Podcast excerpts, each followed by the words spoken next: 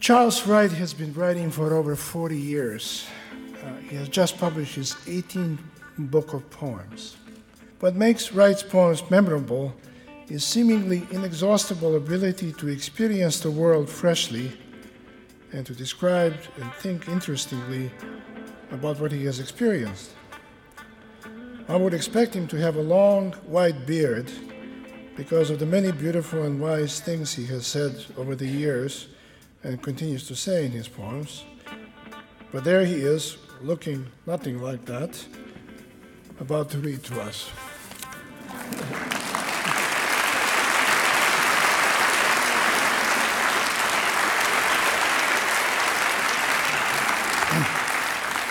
Uh, this last poem is called The Woodpecker Pecks, but the hole does not appear, which has absolutely nothing to do with the poem, of course.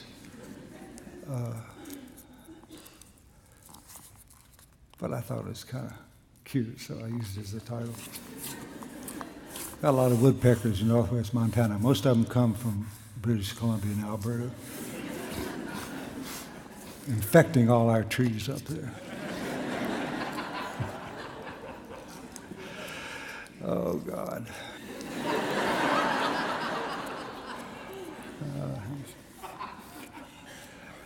Oh, the timber industry.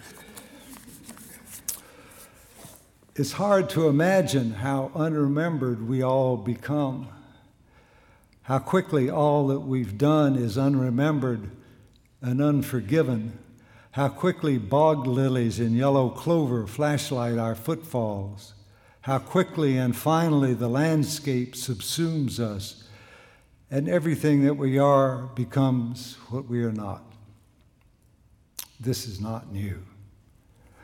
The orange finch and the yellow and dun finch picking the dry clay politely, the grasses asleep in their green slips before the noon can rouse them the sweet oblivion of the everyday like a warm waistcoat over the cold and endless body of memory.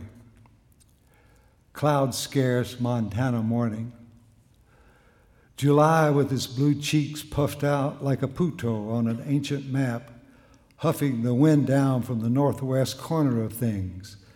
Tweets on the evergreen stumps, swallows treading the air, the ravens hawking from tree to tree, not you, not you, is all that the world allows and all one could wish for. Thank you very much.